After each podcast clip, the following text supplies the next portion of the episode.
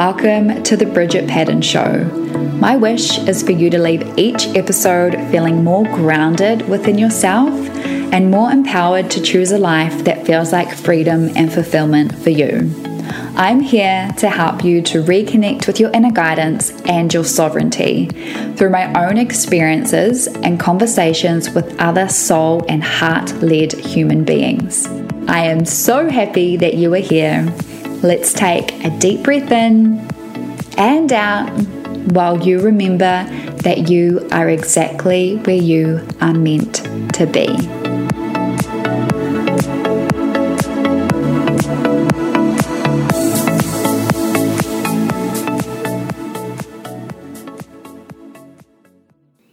Hello, beautiful. Welcome back to the Bridget Paddon Show.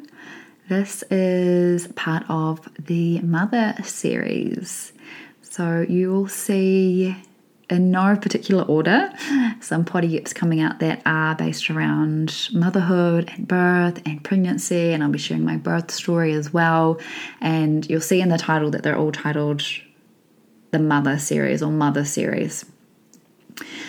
And I've been getting a lot of different questions come through when I've asked you all what it is you want me to answer on the Life Chats episodes. So I've just taken some of those questions and I'm just going to dedicate a little short mother episode for each one. So one question I had was, what were you telling yourself practices for the mind in days leading up to birth? I love this question so much.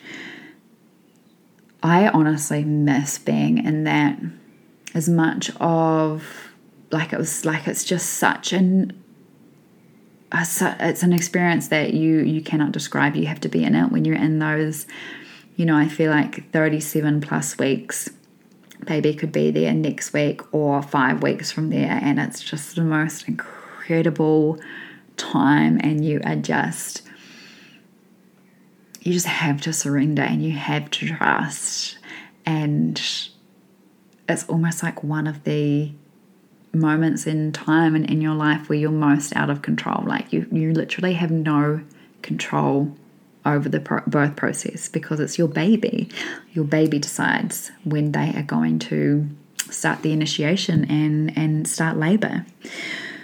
So a few things that I did. I loved being in this space. Gosh, I cannot wait. I cannot wait to give birth again. Oh, and be in those final weeks of pregnancy. Gosh, I miss it. Oh. So one thing that I did is I had a playlist, and I'll link my birth playlists in the show notes. And I had two. I had the Birth Portal playlist, and that was full of songs that really supported that release of oxytocin in my body, that made me feel a little bit emotional, that I could feel in my body, whether they were songs that had meant something to me really special in my life, or songs that I connected with my pregnancy, or songs that I connected with Arlo, or songs that I connected with the Bubba with Sunny. And I would, so I had that, and then I had the Birth Relax playlist, and the Relax playlist was more so music without any lyrics, relaxing music, and music for me to listen to more so towards the end of birth, when shit started to get a wee bit wild and my brain wasn't listening to lyrics. So the Birth Portal music was, had lyrics, and I could sing them and feel them and feel the emotions behind them and really allow my body to feel them and receive from them. So I had that, and then because we had a home birth, I had a corner in the lounge where we were going to set up the birth pool, where we did set up the birth pool, and that had some beautiful affirmations, and I went on Pinterest and found some images that really resonated for me in terms of bringing baby earthside. And so I'd sit there on my Swiss ball in this corner with the diffuser going as well. So I would diffuse the oils that I was going to diffuse in labor as well. So I was diffusing Clary Sage and Lavender Peace. And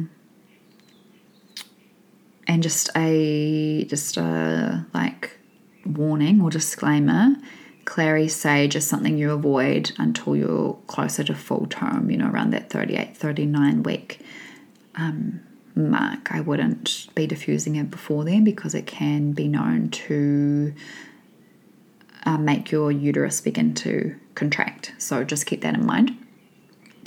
And I'd sit there on the ball with my playlist playing, headphones on, noise-cancelling headphones, close down my eyes, and just freaking feel the music, visualize my birth, visualize the feeling, visualize the moment and feel the feeling of meeting my baby. I'd visualize baby coming down my birth canal and their journey. I'd connect in with Mother Earth. I'd find a vision that just really supported my feeling and helped me really anchor into what I was about to embark on in terms of the labor and birth process. So that's something I did most mornings. Practiced my breathing too. So I didn't do any hypnobirthing. I just practiced deep meditative relaxation breathing that I do while I meditate. So I've been meditating for 5 or so years. So the breath really comes naturally to me, and that's all I used in labor, apart from Arlo's amazing counter pressure on my hips. So that was one thing that I did, and that doesn't have to be long, and that doesn't have to, you don't have to sit there for hours, but it's nice to just check in once a day with that. Another thing that I did was I wrote a script for how I wanted my birth to go, and I actually wrote that on the morning of going into labor, which is so wild. I went into labor at 39 weeks plus 4 days, I think. Based on a guest date, as I didn't have any scans, so yeah, around 39 and a half weeks. And really allowing yourself to just declare that and put it out into the world of how you desire your birth to go. Obviously being totally open to different versions of that, but I think it's so important to have that vision so you can anchor into it and feel it and get excited about it and start programming your subconscious mind to believe that it's possible and to be focused on bringing that to life with the decisions you make every day leading up to it. Unless of course there was a medical reason behind it, or we thought something might be happening, but obviously there was no need for any of that. So that is another more practical side of things, but is also really great for your mind.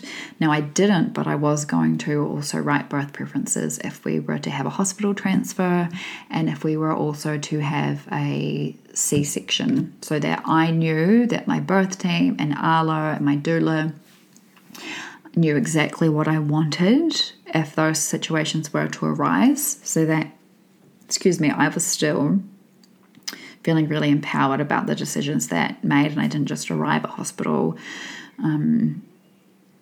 having things happen without me being able to say yes or no, or being pressured into something. So I think that's really important as well, having preferences for, if you are birthing at home or even if you're birthing at the hospital, making sure that you also have birth preferences for an unlikely scenario of a C-section, but covering all bases. And that was part of my plan to do that, but it didn't happen before Sunny decided to arrive.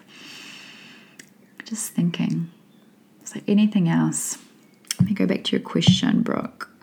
What were you telling yourself practices for the mind in the days leading up to birth? One thing I remember telling myself in early labor was I get to enjoy this. This doesn't have to be a horrible, painful, whatever stories other people have shared or speak about when it comes to labor and birth. I don't have to believe that, but like I get to enjoy this. And inviting in that joy was really empowering. And, you know, when the contractions started to get a little bit more intense, I came back to that, you know, I get to enjoy this. Like, my baby's coming. Oh my goodness, my baby's going to be here soon. My body is amazing. My body is doing exactly what it knows. Sorry, it's doing exactly what it's meant to do. It knows what to do. I get to enjoy this. So coming back to that affirmation, you know, and that can lead you into birth as well. That can lead you into labor. That can be something you carry through the days leading up to going into labor, is like, I get to enjoy this. I get to enjoy being in this limbo. I get to enjoy not knowing when baby wants to arrive and wants to be here. Oh my goodness. I am obsessed with pregnancy. I am obsessed with labor and birth. I'm obsessed with postpartum. So keep these questions coming.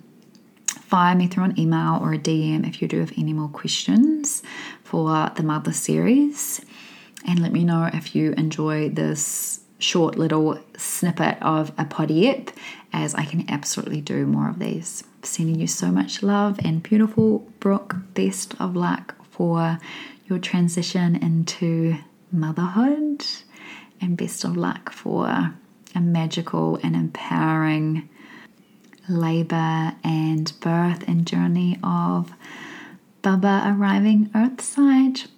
So much love to you all. Thank you for listening. Talk soon. Bye.